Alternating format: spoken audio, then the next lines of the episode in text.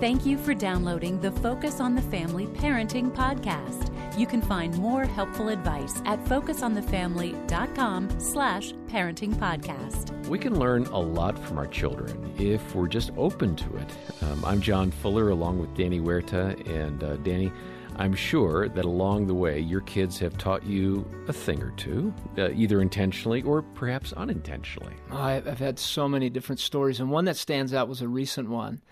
Uh, I called home and said, Hey, I'm, I'm coming home and that's just a, a, a, rhythm we have in our home. And my daughter said, Dad, when you get home, just know I'm going to be running full speed and you need to catch me. I didn't know what that looked like, what she meant by that, but I said, okay, you know, we'll do that. That's something different. And I pulled up into the garage, uh, grabbed my backpack and, and something else in my hands. And as I'm walking through the door, sure enough, here comes a girl around the corner. She's 12 and a half at the time. And then, actually, no, she was 13. And she jumps in the air, and I had things in my hand. I had to drop them to catch her. So she was I, literal in she was I'm all running, in. catch me. She was all in. Huh. In the air, and I was going. I needed. I mean, there was no choice. I threw everything down and caught her, and it gave me the picture of how I need to trust God hmm. wholeheartedly. I, I need to be. Am I all in? Am I going to jump? Am I going to truly trust God? And we had that great conversation. I said, "You just gave me a picture of a reminder I needed of how God wants me to treat our relationship. Hmm. That He, I have that excitement to jump into His arms and to trust Him wholeheartedly. It may be a moment where uh, He just has to catch me in that last second. But do I trust him fully? Hmm. I love those moments where God teaches us the depth of love that he has for us through our children. Well, he does that for all of us if we'll slow down and be observant. And uh, we've got a great conversation for you now with Erin Hawley as she talks about faith and things her sons have taught her. And here she is uh, discussing that with Focus President Jim Daly. Uh, you mentioned one lesson that your sons taught you about childlike faith. Uh, what happened? Was that the bicycle experience? And yeah, what happened? So my boys, this is actually relatively recent, so it's not even in the book, um, but but it's a good depiction for me of uh, faith and transparency. And so our oldest, um, then five, uh, recently learned to ride his bike, um, which is great. yeah, it's a good um, thing. So, but he and his younger brother single-handedly took off the training wheels of the three-year-old's bike. Yes. And Elijah taught Blaise how to ride his bike, and oh. the three year old can ride his bike. Um, and of course, they love going much faster on two wheels than they can on two legs. So they're zooming around. We've got sort of a, a we live in a cul-de-sac, so the, the boys can go up and down at, at quite high rates of speed. And I had warned them, you know, be careful, you're getting way too close together. Did you bubble wrap them? That's the um, so they, they have helmets. okay, um, that's yes, good. Yes, but so no helmets, bubble wrap. No, no bubble wrap. Although they probably need. I it. just wanted to check out your mothering. yes, so yes. that's a good thing. I'm proud of you. so at least helmets. Um, but they had a spectacular crash, and it was like, oh, and the little one was okay, Elijah was okay, but I the bikes uh, were relegated to a 24 hour timeout, um, which had been the morning and the boys were entirely beside themselves. So wails, screams. I'm sure the neighbors heard it. Um, and then the kicker, Elijah looks at me and says, I want a new mama. I want a new mama. yes, a new mama. I love that. so Simplicity. Sorry, kiddo. yes. If I had a new mama, yes. she'd let me ride my exactly. bike right now. Exactly. Um, but I loved his ability just to express his frustration, even the, the screams and the cries. Like we can reel those in, but just the ability to be free with their emotions um, and to trust that I want all of them. I want them when they're upset. I want them when they're sad. Um, I want to hear their questions and their doubts. And I think Jesus is the same with us. I think from my own life, I can be hesitant to to be upset with God or um, to ask Him questions or to doubt. But I think He wants all of us. I love this next one uh, where your one of your sons, uh, I'm assuming the oldest, uh, mentioned or asked for just an outlandish request. I don't think I've ever mm-hmm. heard a child say this, but I love it. What happened? So we were um, coming home. It's been a couple of years ago now from Nana and Papa's house, um, and we had a pretty early bedtime. Uh, so Elijah had never, uh, at least in recent memory, seen the moon, and he was completely transfixed. This must have been a full moon, a big moon. Mm, yes, in kind of late summer. Um, so he sees this moon, and he jumps and he jumps and he jumps and he can't reach it. So he just turns to me and a total deadpan expression, "Mama." I can't reach it. Can you get it for me?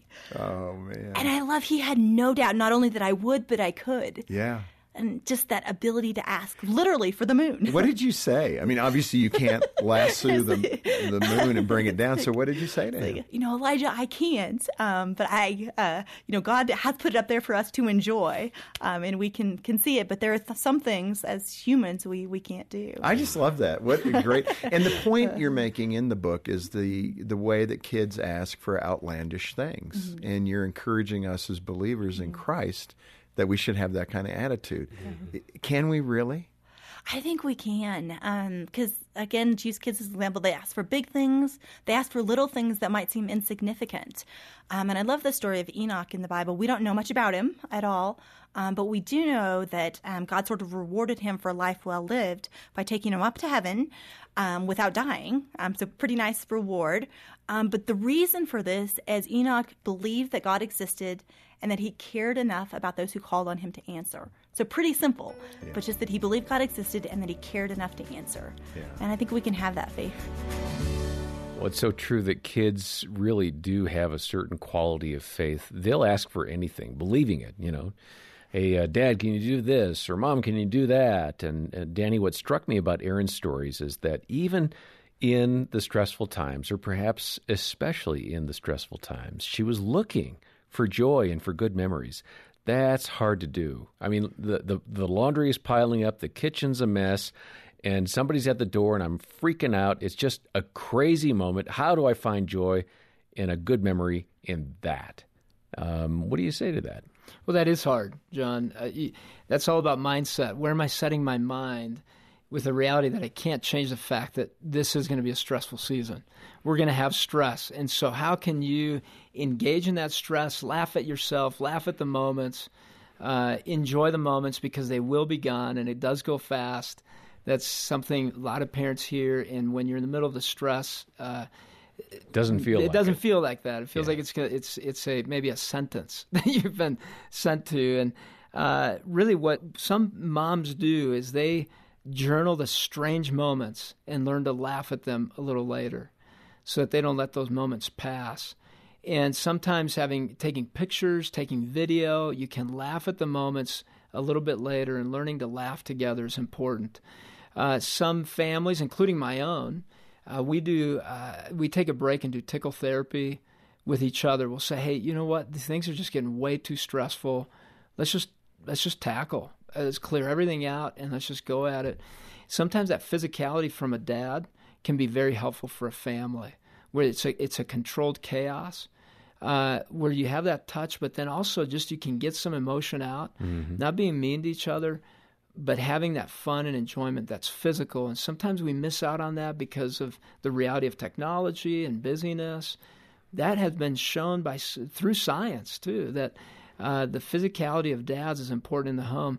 And then from a mom, the playfulness of her being able to laugh and joke is something that, that, that kids really value.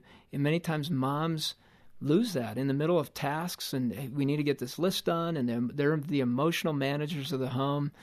Uh, learning to, to pause and bring those strengths that a man and a woman bring to the home mm-hmm. as mom and dad can help us enjoy the chaos of life and knowing that yeah, it's chaotic one moment, it can turn calm the next, and it can go back to chaos. We get to be part of the ride. Why not have fun as we're on it? That's a really important reminder. I would only add for the moms if you've got boys, you've got to be physical. I remember my poor wife she just thought that uh, her existence was so the boys would have something to hit or bump into or bang into, or she could be reading a book and one of them would throw his head back and hurt her in the jaw. It just was amazing. She didn't welcome that, but she learned to kind of lean into it mm-hmm. and be proactive about it. You know, let's go for a walk, boys, because obviously your bodies are moving, and I'd feel safer if we were outside. uh, and learn to laugh at those moments. I mean, you, you might cry, but laugh as well. Uh, we've got the entire conversation that Erin Hawley had with Jim Daly and me um, available as a digital download. Uh, it's free. You can also find Erin's book, Living Beloved. Uh, that's available when you make a donation of any amount to the ministry. Uh, we'll send that to you. You can donate and uh, find resources. We've got all the links in the episode notes. Well, until next time, I'm John Fuller, and on behalf of Danny Huerta and the team, thanks for listening to the Focus on the Family Parenting Podcast.